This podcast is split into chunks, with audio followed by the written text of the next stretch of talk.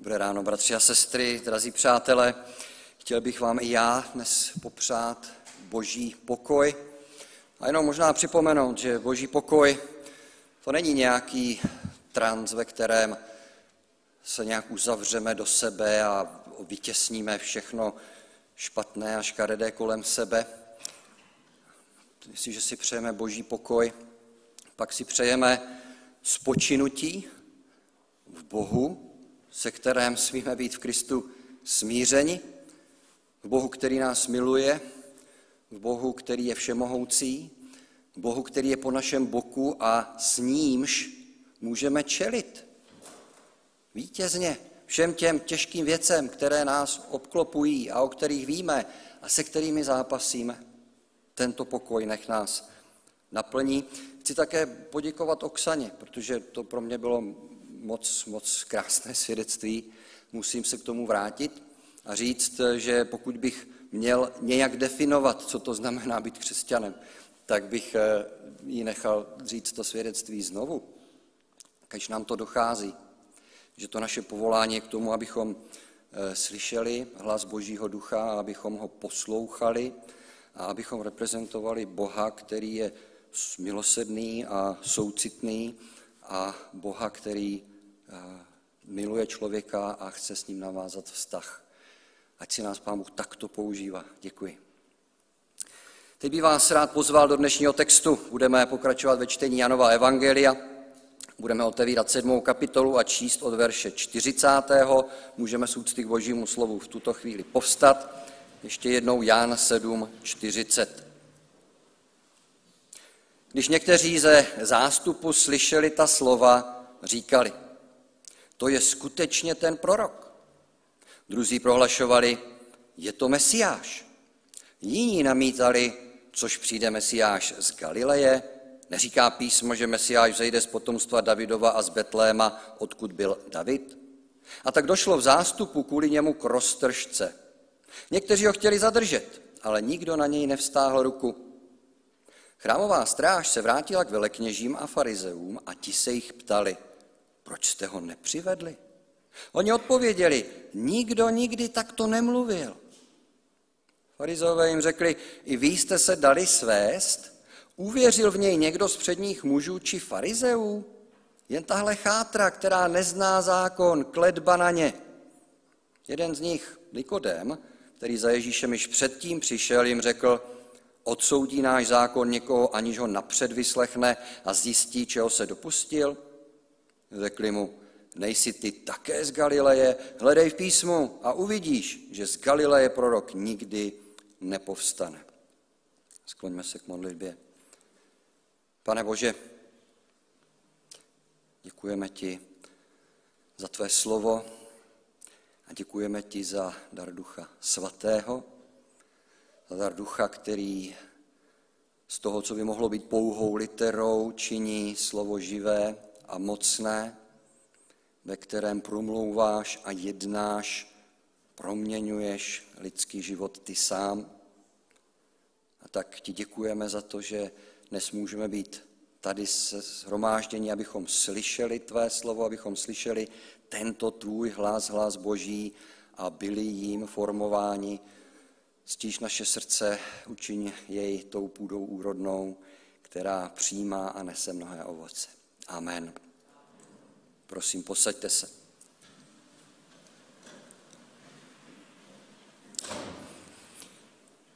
Kdykoliv píšu kázání, tak součástí toho mého úkolu je také dát mu název, název, který nějak vystihuje hlavní myšlenku. A když jsem četl, četl, četl tento text, tak ta hlavní myšlenka, která se mi vracela, je, že Ježíš rozděluje. Nakonec jsem změnil ten název na Ježíš působí rozdělení, možná nepatrný rozdíl, ale i tak jsem si uvědomoval, že takto nazvat kázání by někdo mohl kritizovat, protože by řekl, no tak to tomu Ježíši neděláš dobrou reklamu, když říkáš, že rozděluje nebo působí rozdělení. Proč by tak někdo uvažoval? No přece všichni e, lidé touží potom, abychom byli jednotní, abych, abychom byli sjednoceni. Proč bych měl uctívat někoho, kdo rozděluje? Ale současně s těmito myšlenkami, které nějak jako se objevily, jsem si dobře uvědomoval, že naším posláním není prodávat evangelium, prodávat Krista, snažit se ho zabalit takovým způsobem, že se bude všem lidem na první pohled líbit, ale že naším posláním je zvěstovat pravdu Krista takového, jak je zjeven v písmu. A nelze než konstatovat, že písmo i lidská zkušenost potvrzují, že Ježíš působí rozdělení. Ježíš sám o sobě řekl, že je pravda a je to absolutní nárok a pravda vždycky rozděluje. A my to uvidíme v tom dnešním textu a když se ohlédneme za dvěma tisíci lety církevní historie, tak to také vidíme, že Ježíš měl pravdu, když připravoval své učedníky na to, nejenom, že já rozděluji, já jsem přišel, abych rozdělil, ale že i vy, jako mý reprezentanti, my, kteří, vy, kteří budete hlásat tu moji zvěst, budete zažívat, že působíte rozdělení a že se to často obrátí proti vám. Tom dnešním oddílu Ježíš nemluví, Ježíš totiž promluvil a řekl něco velmi zásadního, něco velmi hlubokého. Jsme četli před týdnem jeho slova o tom, že on je zdrojem Řekli bychom života věčného. On to pojmenoval slovy, já jsem zdrojem živé vody, živé vody, která uspokojuje nejhlubší žízeň lidské duše a já jsem také ten, kdo do života člověka přináší pramen takovéhoto života, aby z něj mohl proudit k ostatním. Když se zamýšlíme nad tím, co vlastně říká, co si osobuje, tak nemůžeme dojít než k závěru, že si nárokuje božství, něco takového může dát jedině Bůh. A taková slova proto vyžadují reakci. Člověk vůči ním nemůže zůstat nějak neutrální. Co s těmi slovy, s tím pozváním, přijďte ke mně, píte, lidé udělají. O tom je ten dnešní oddíl a my uvidíme, že ta reakce, kterou Ježíš způsobil, byla právě ta reakce rozdělující, působící roztržku mezi lidmi. A my uvidíme tuhle roztržku ve dvou takových hlavních skupinách těch přítomných. Eh, ta první skupina, nech, nech ji nazveme zástup. Jaké názory se objevují v zástupu? 40. verš, když někteří ze zástupu slyšeli ta slova, říkali, to je skutečně ten prorok.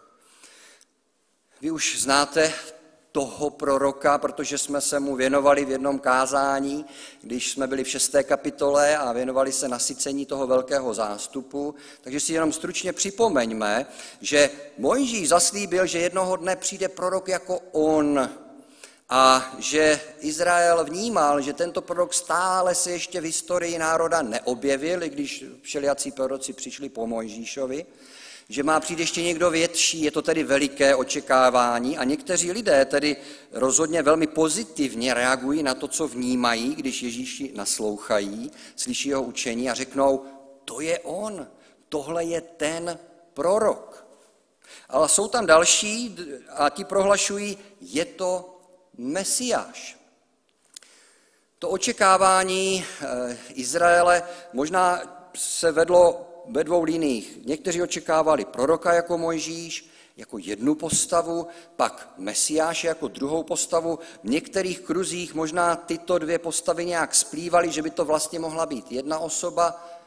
Tak to naznačovala i ta šestá kapitola. Vzpomeňte si, že poté, co řekli, to je ten prorok, Ježíš musí odejít, protože ho chtějí provolat králem. Tam vidíme to propojení té mesiářské postavy a té prorocké. A můžeme k tomu říct, ano, obě ty skupiny mají pravdu, protože Ježíš naplňuje obě tato očekávání Izraele. Obě tyto osobnosti proroka a pomazaného krále Davidovského, který přinese Izraeli vykoupení, svobodu, prosperitu.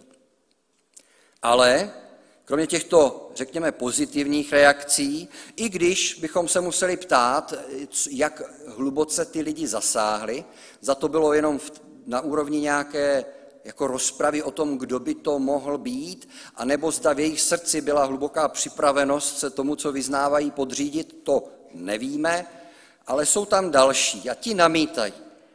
Což přijde Mesiáš z Galileje? Neříká písmo, že Mesiáš vzejde z potomstva Davidova a z Betléma, odkud byl David?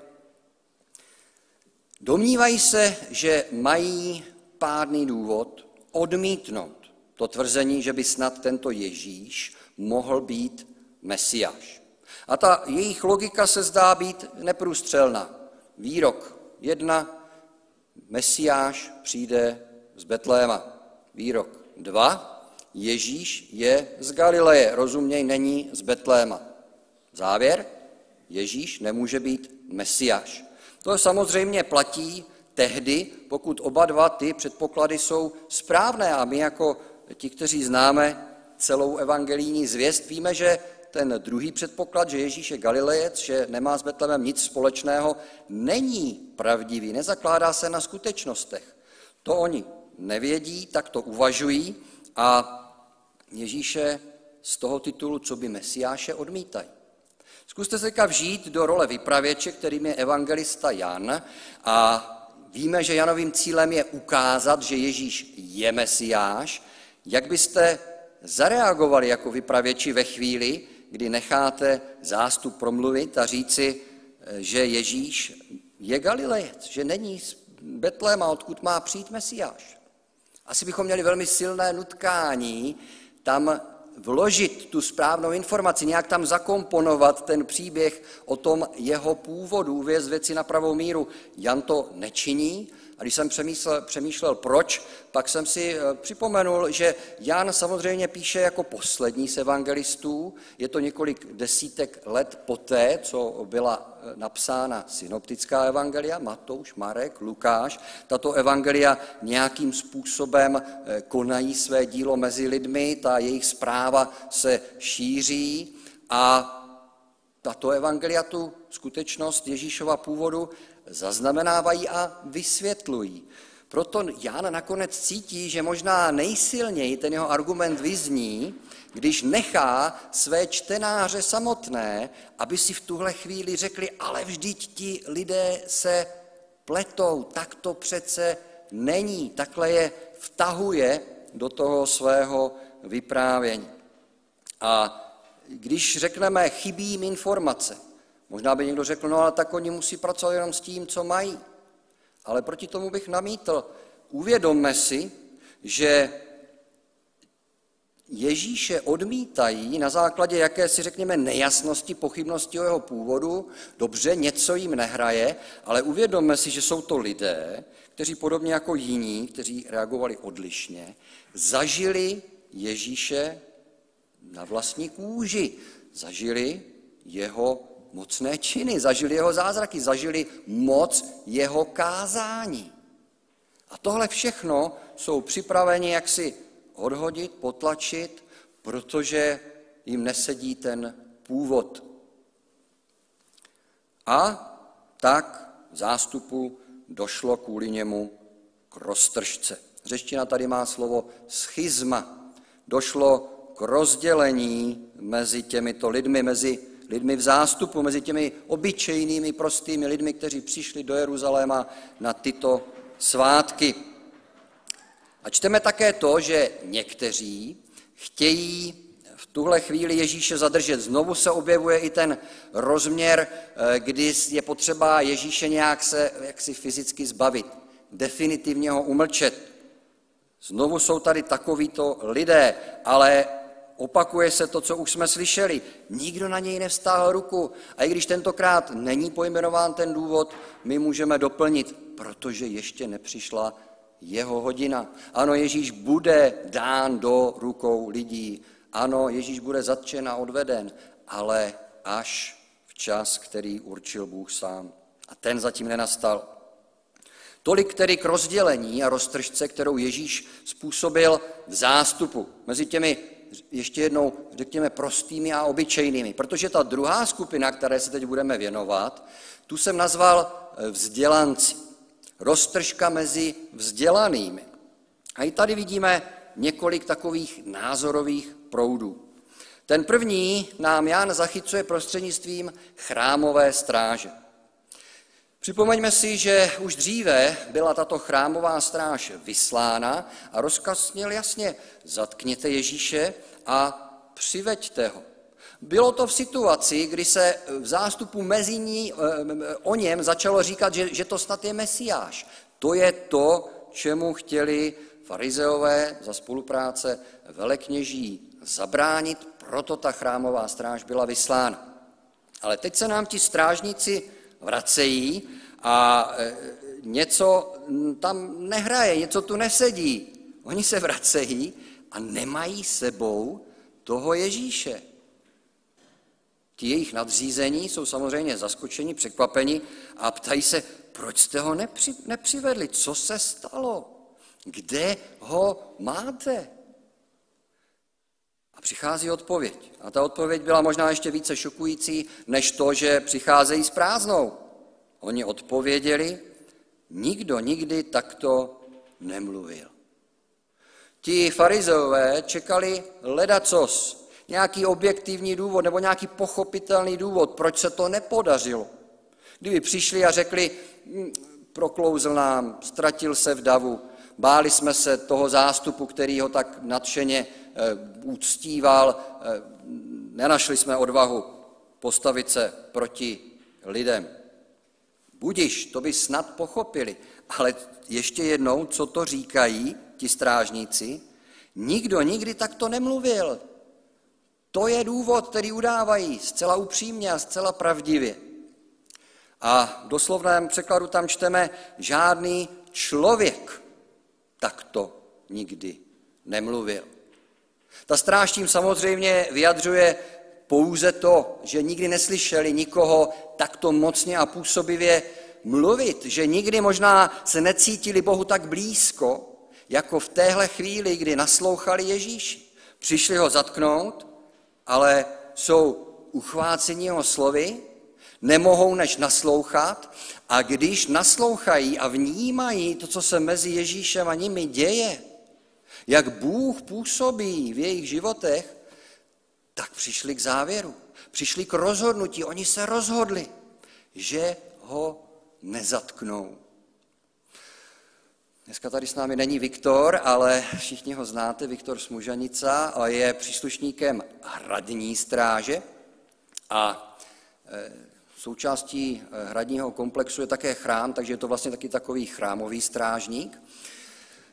A kdybyste se Viktora zeptali, co by následovalo poté, kdyby přišel z mise, kterou dostal, s tím, že dostal rozkaz, aby něco uskutečnil a teď se vrací a řekl by, no, já jsem to nakonec přehodnotil, já to vidím jinak ty věci, eh, já jsem to neudělal. No, asi by to byl možná jeho poslední den v práci, ale je potřeba si uvědomit, že ta chrámová stráž buďme, buďme eh, historicky jaksi přesní, to nebyla úplně stráž v tom, co se nám asociuje, spojuje eh, s tím jakýmsi režimem, který bychom očekávali u policie nebo dokonce ve armádě, vojska. Ne, chrámová stráž to byli lévité, to byli lidé nábožensky vzdělaní, to byli lidé, kteří měli na starost všechno to dění eh, v chrámu. A Chrámová stráž byli jmenovitě ti lévité, kterým byl svěřen úkol dodržovat, eh, dávat, dávat pozor na to, aby v tom chrámovém komplexu. Nikdo jaksi eh, se eh, nechoval v rozporu s tím, co se tam očekává. A tihle nábožensky vzdělaní lidé proto nejsou jenom slepými vykonavateli rozkazů, ale jsou to skutečně lidé, kteří si dovolí přemýšlet. Jsou to lidé, kteří eh, něco prožijí a uvědomují si, že vykonat ten rozkaz by znamenalo jednat v rozporu se svým svědomím. Že by to znamenalo, dovolím si říct, že tak uvažovali, jednat proti Bohu, kterému oni ve svém životě slouží. A tak se vrací s tím, ne, nezatkli jsme ho, protože to by bylo zcela mimo, to by bylo nesprávné. Co na to ti jejich nadřízení? Farizové jim řekli, i vy jste se dali svést? Uvěřil v něj někdo z předních mužů či farizeů, jen tahle chátra, která nezná zákon. Kledba na ně. Zajímavá sonda do duše farizeje. Připomeňme si, že od těchto lidí pán Bůh očekával, že budou pastýři svého lidu. A to, co v jejich slovech velmi jasně čteme, je, že tito pastýři lidem pohrdali. Že to byli v uvozovkách pastýři, kteří byli velice pišní na sebe, na své poznání, na svou moudrost, na to, jak se věnují zákonu a v návaznosti tedy na to také podle něj žijí, dodržují všechny ty příkazy a zákazy, které postupně sepsali. A vymezovali se velmi silně vůči všem těm ostatním lidem, které jsme si pojmenovali jako zástup, vůči té lůze, vůči té chátře, těm nevzdělancům, těm prostáčkům, těm, kteří jsou předmětem dokonce boží kledby z jejich pohledu. Kledba na ně, protože oni se nevěnují zákonu tak jako my. Oni nežijí podle zákona tak jako my. Jaký jiný pohled by na ně pán Bůh mohl mít, než že jim patří prokletí. Ale ve vztahu k chrámové stráži, oni jak si zastavují ty strážníky a chtějí s nimi argumentovat a je to svým způsobem zvláštní argument, ale argument, který se používá a řeknou, zastavte se a popřemýšlejte nad tím, na čí stranu vy se vlastně přidáváte s tímhle svým názorem na Ježíše. Podívejte se, kdo je v té skupině lidí, kteří ho vnímají tak jako vy, kteří by řekli, tak to nikdy žádný člověk nemluvil. Kdo to je? No jsou to prostáčci, jsou to nevzdělanci, jsou to lidé naivní, jsou to lidé, kteří nemají potřebné poznání k tomu, aby si vyhodnotili toho Ježíše správně. Jsou to lidé manipulovatelní, jsou to lidé oklamatelní. I vy jste se dali svést? Věřit v Ježíše? To můžou jenom lidé, kteří se nechávají svést. Kteří nejsou zralé, silné osobnosti, kteří jsou, nemají dostatek vzdělání. Ale když se podíváte na tu druhou skupinu, do které patříme my, uvěřil v něj někdo z předních mužů či farizeů? My, silní, zralí, moudří, kteří se jen tak ovlivnit nenecháme, kteří dokážeme správně posoudit tady nějakého učitele, to je přece falešný učitel, to je falešný prorok, to je svůdce. Co pak to nevidíte? Uvědomte si, že jste na opačné straně. Tak si klademe otázku, kudy vede ta pomyslná dělící čára mezi těmi, kdo reagují pozitivně, správně, vírou na Ježíše a k těmi, kteří reagují opačně. K té otázce se dostaneme za malou chvíli. Řekněme v tuhle chvíli jenom, že farizeové tu linii vidí následovně. Ta čára vede mezi moudrými a rozumnými a mezi hloupými a prostými. Argumentují takto lidé i v dnešní době? Zažili jste to, že se vypořádávají s církví, eh, s křesťanstvím, s Ježíšem tak, že řeknou, no to je jenom pro nějaké prostáčky, pro hloupé, pro nevzdělané, pro ty, kteří potřebují nějaké vedličky do života, kteří potřebují nějaký pocit významu získat, kteří e, neumí vysvětlit si nějaké věci a tak hledají nějakého Boha a podobně. Ano, s tím se setkáváme dodnes. Je to ta línie mezi vírou a nevěrou? Hledejme v písmu a začnu u Ježíše Matouš 11. kapitola. Ježíš, který pozoruje to, co Bůh Otec skrze něho dělá, se zamyslí nad tím, co, co vidí a zvolá z hlouby svého srdce následující slova, úžasná slova. Velebím tě, Otče, pane nebes i země, že jsi ty věci skryl před moudrými a rozumnými a zjevil si je maličkým. Ano, Otče, tak se ti zalíbilo. Kudy vede Ježíš tu línii rozdělující? Mohli bychom říci mezi moudrými a rozumnými a mezi maličkými. Nezní to podobně jako to, co řekli farizeové? Ano, zní. A přece v tom, co zní podobně, je velmi hluboký rozdíl v tom, co tím míní farizové a tím, co tím míní Ježíš. Musíme se zamyslet nad tím jeho výrokem. Ježíš neříká, že Bůh se skrývá před každým vzdělancem. A že tedy pokud někdy chcete poznat pravdu o Ježíši, neměli byste studovat vysokou školu. Ne. To, co Ježíš říká, to, co pozoruje, to, co vidí Otce činit, to, co vidí, že se Otec ve svém srdci rozhoduje dělat, je, že Otec boří veškerou lidskou chloubu a píchu. Každý, kdo chce k Otci přijít, musí k němu přijít jako maličký. A maličký to není prosták, nevzdělanec, manipulovatelný člověk. Maličký je každý, kdo přichází k Bohu s prázdnýma rukama. Kdo přichází v pokoře.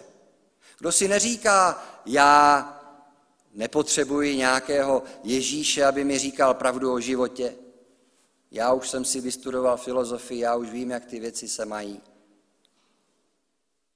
Takový člověk skutečně pravdu nikdy nepozná. Ano, to jeho poznání se mu stane překážkou. A poštol Pavel navazuje na Ježíšova slova prvním listu do Korintu, první kapitole, od verše 26. čtěme tato slova. Pohleďte, bratří, koho si Bůh povolává.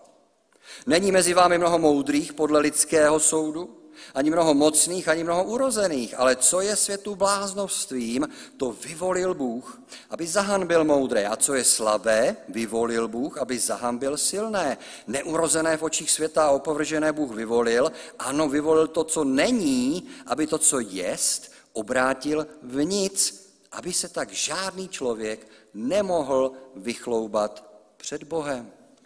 Tady to slyšíme jasně, o co tu jde.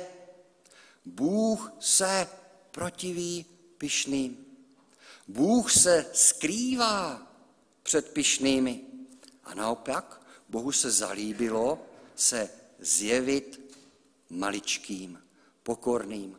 A ano, v určitém smyslu je pravdou, že když Pavel se podívá do korinské církve, tak vidí z lidského pohledu mnohem více lidí, kteří by patřili do té kategorie těch neurozených, těch slabých, těch nevzdělaných.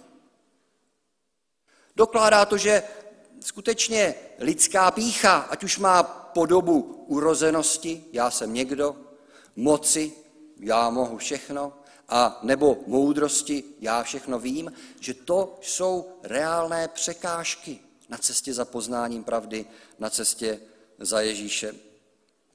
Proto ano, v církvi možná bude větší část těch, kteří nemuseli takovou překážku překonat. A přece, jak uvidíme ještě z závěru toho dnešního oddílu, i mezi těmi vzdělanci, mezi těmi urozenými a mocnými jsou lidé, kteří poznávají, kterým je Kristus zjevován. To ta linie není po rovině vzdělanosti a nevzdělanosti, ale skutečně po linii píchy a pokory. Příkladem je nám Nikodémus, jeden z nich, jeden z farizeů, jeden z těch nejvýše postavených, nejvíce uznávaný ve společnosti, Nikodém, který za Ježíšem již předtím přišel, jim řekl, odsoudí náš zákon někoho, aniž ho předem vyslechne a zjistí, čeho se dopustil. Připomeňme si krátce Nikoda, i Jan nám ho připomíná, již předtím přišel za Ježíšem. Tento Nikodem, tento jeden z farizeů, který je ve stejné situaci jako ti ostatní, kteří reagují na základě své hrdosti a píchy na tu pravdu, která by je pokořila, protože by museli uznat, že se mílí, že Ježíš je falešný, že je to svůdce. Tento Nikodem reaguje jinak. Tento Nikodem se koří, tento Nikodem se stává maličkým, uvědomuje si, že tady v té Ježíšově přítomnosti, v Ježíšových slovech se děje něco velkého, něco božského, že je potřeba jít tomu vstříc, že je potřeba hledat pravdu. A tak přichází v noci, ano, má strach zatím se veřejně k Ježíši přiznat, ale nemůže jinak, než ho vyhledat a začít se ptát, Ježíše vyslechnout, nechat se vtáhnout do toho, co ten Ježíš skutečně je. Musí to objevit.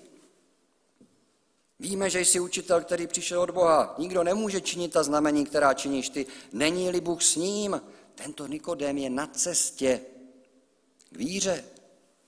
A tento Nikodém je na cestě, protože, jak vidíme i v této situaci, když křičí absolutní většina těch jeho kolegů, farizeů, se nebude bát postavit se proti ním a řekne, odsoudí náš zákon někoho, aniž ho předem vyslechne a zjistí, čeho se dopustil?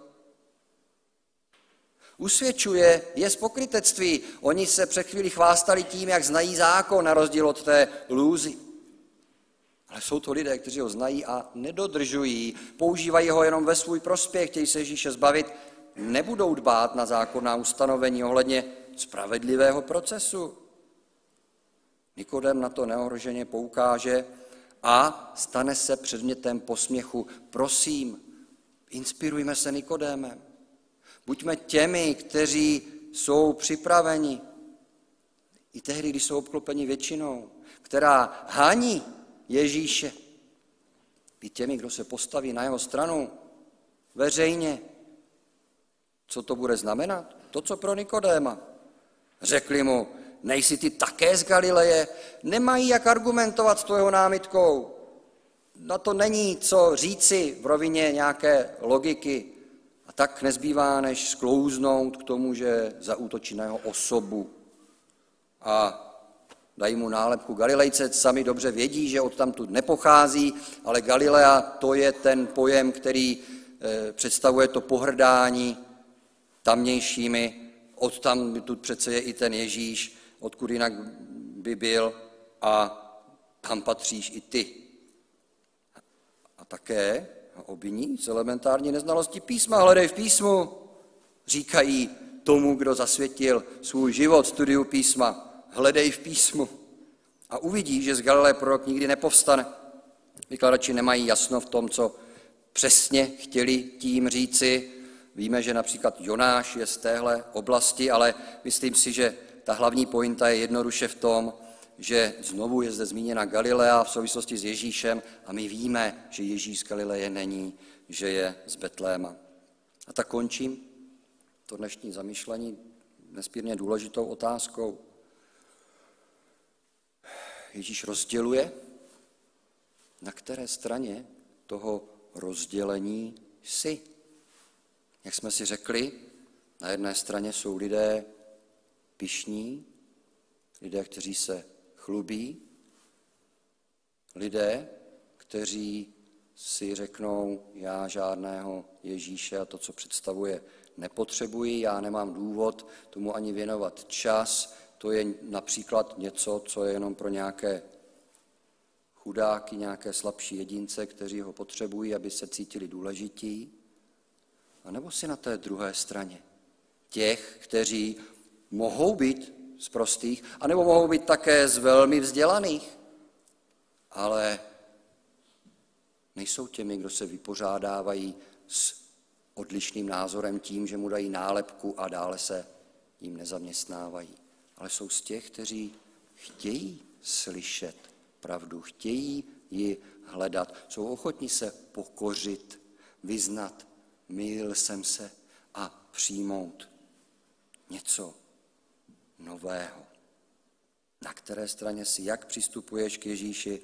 Ti, kteří řekli, Ježíše je potřeba vyslechnout, jako to řekl Nikodém.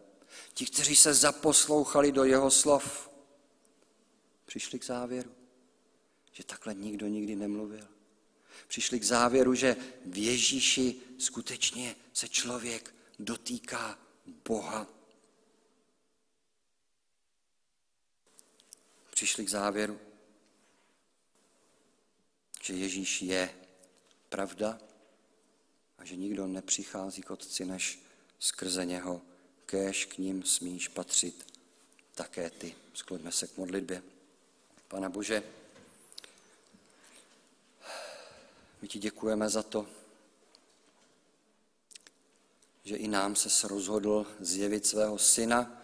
Ti děkujeme za to, že v nás byla ta potřebná pokora, že duch boží nás pokořil, že tak, jak to prožil Pavel, že jsme mohli zahodit všecko to, na čem jsme si v životě zakládali a co bylo fakticky jenom překážkou pravého poznání. Jestli nám to dal zjevit jako nic a že jsme pak se mohli takto nazí objevit před tebou, abychom byli oblečeni, abychom byli oblečeni nově Kristem, pravdou, tím rouchem čistým, spravedlivým Kristova odpuštění. A že v něm je naše moudrost, že v něm je naše urozenost, že v něm je naše moc. Přimlouváme se za svět kolem nás. Přimlouváme se za to, aby naším prostřednictvím, skrz ten pramen, který si do nás vložil, který z nás vyvěrá, pramen pravdy, oživené duchem božím, proudil k mnohým a oni mohli v Kristu poznat svého pána a spasitele. Amen.